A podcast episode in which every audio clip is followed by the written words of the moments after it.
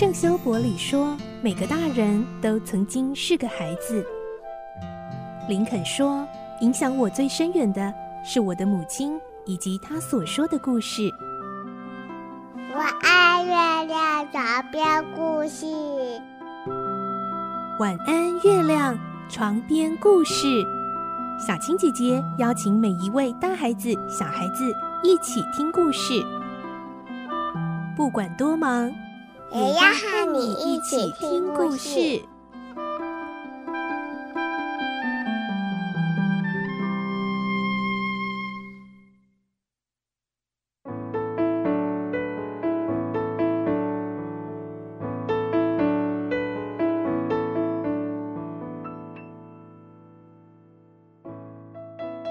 晚安，欢迎你和我们一起听故事。我是小青姐姐。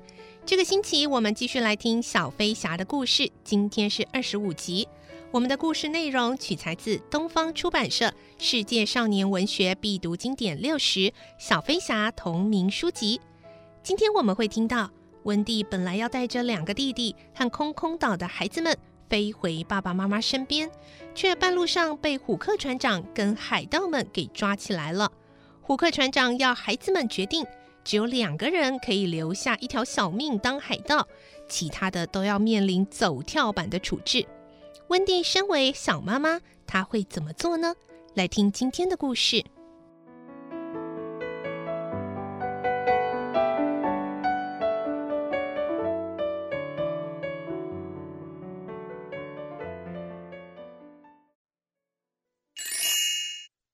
小飞侠。二十五集，谁要当海盗？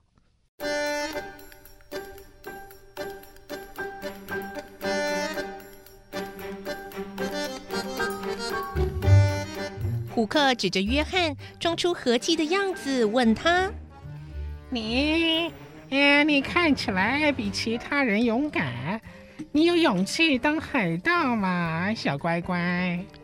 约翰最怕大人问他问题了。他耸了一下肩膀，唯唯诺诺的回答：“我、我、我、我，我以前曾经替自己取过一个名字，嗯，就叫，嗯，就叫海盗红手恰克。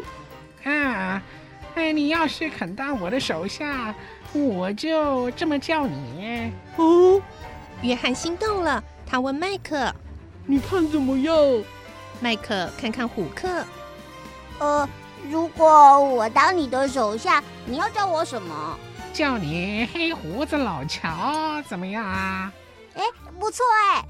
然后他也心动的问问约翰：“那你看怎么样？”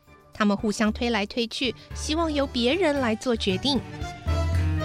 在做不了决定的当下，麦克问了一个他很在意的问题：“呃，呃，加入海盗以后，我还能不能当军人呢？”不能啊！不止不能当军人，而且啊还要跟军人为敌，因为我们会和军人打仗。哦，那我不要当海盗了。海盗跟军人比起来，我更想当军人。哦，我也是。嗯，我也是。我也是，我也是。哎，气死我了！低声下气了半天，却一点收获也没有。虎克觉得自己被孩子们耍了，他大呼小叫：“哎，快去把他们的妈妈拉上来！”温蒂被带上来了。虎克邪恶地对温蒂说：“温蒂妈妈，这些孩子啊，只听你的话，就由你指定两个来当我的手下吧，否则我就让他们每个人去走跳板。”温蒂很镇静地问：“你是要他们去送死吗？”“哼，你有权利让两个孩子活下来，快做决定。”虎克被温蒂从容的态度激怒了。这时，温蒂清了清喉咙，很庄严地告诉孩子们：“亲爱的孩子，妈妈告诉你们一句话，那就是我希望我的孩子是有骨气的，死也要死得像个绅士。”这群海盗脏得像抹布，这艘船脏得像猪窝，我们用不着与他们为伍。这番话让海盗们吓一跳，但却让孩子们士气高昂。啊，太不像话了！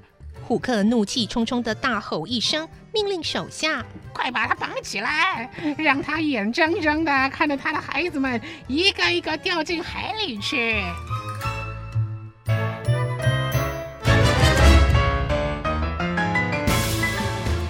孩子们被送上高高的跳板，温蒂被捆在桅杆上，情势是多么危急与绝望啊！虎克狰狞着脸，咬着烟斗，一步步逼近温蒂。他期望能听见温蒂发出绝望的求饶声，但是不，温蒂没叫，反倒一个可怕的声音灌进他耳朵里，叫他浑身颤抖。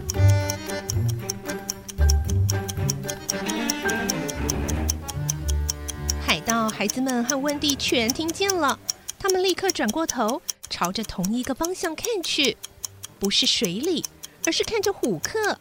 大家都知道这件事只和他有关，声音越来越近，好像那只鳄鱼已经快爬上船了。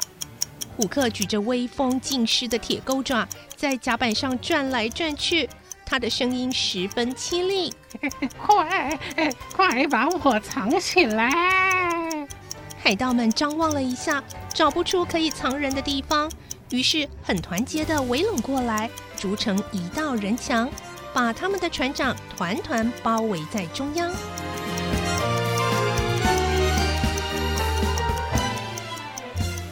虎克躲好之后，孩子们才敢活动。他们偷偷溜下来，好奇的跑到船边看个究竟。原来爬上来的不是鳄鱼，是彼得。彼得做个手势，要大家别出声，免得引起海盗们的疑心。他攀着绳索往上爬。嘴里还滴答滴答响个不停。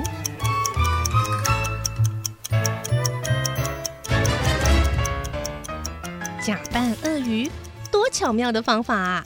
孩子们不由得对彼得又多佩服几分。当然，他们不会想到这灵感其实是鳄鱼给他的。就在前往海边的途中，他遇见了鳄鱼，并且发现鳄鱼的肚子不再滴答响了。于是决定利用这点来整一整虎克。只要滴答叫着就可以吓跑虎克了。我今天啊，一定要和他分个高下。他滴答滴答地游着，那只鳄鱼也像找到同伴似的紧紧跟随着，一路往海盗船前进。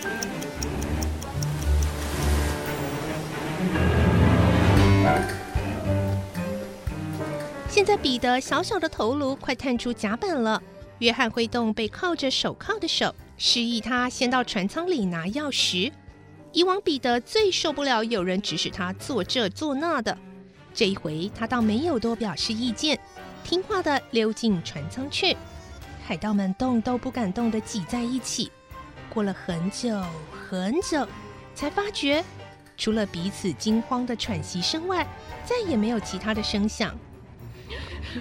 是是这么厉害？不是啊。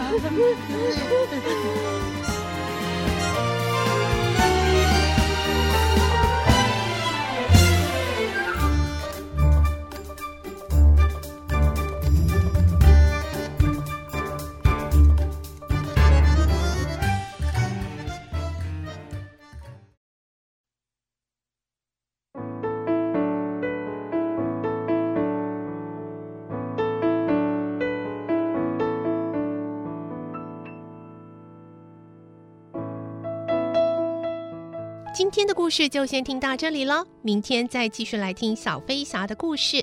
我是小青姐姐，祝你有个好梦，晚安，拜拜。小飞侠要睡觉了，晚安。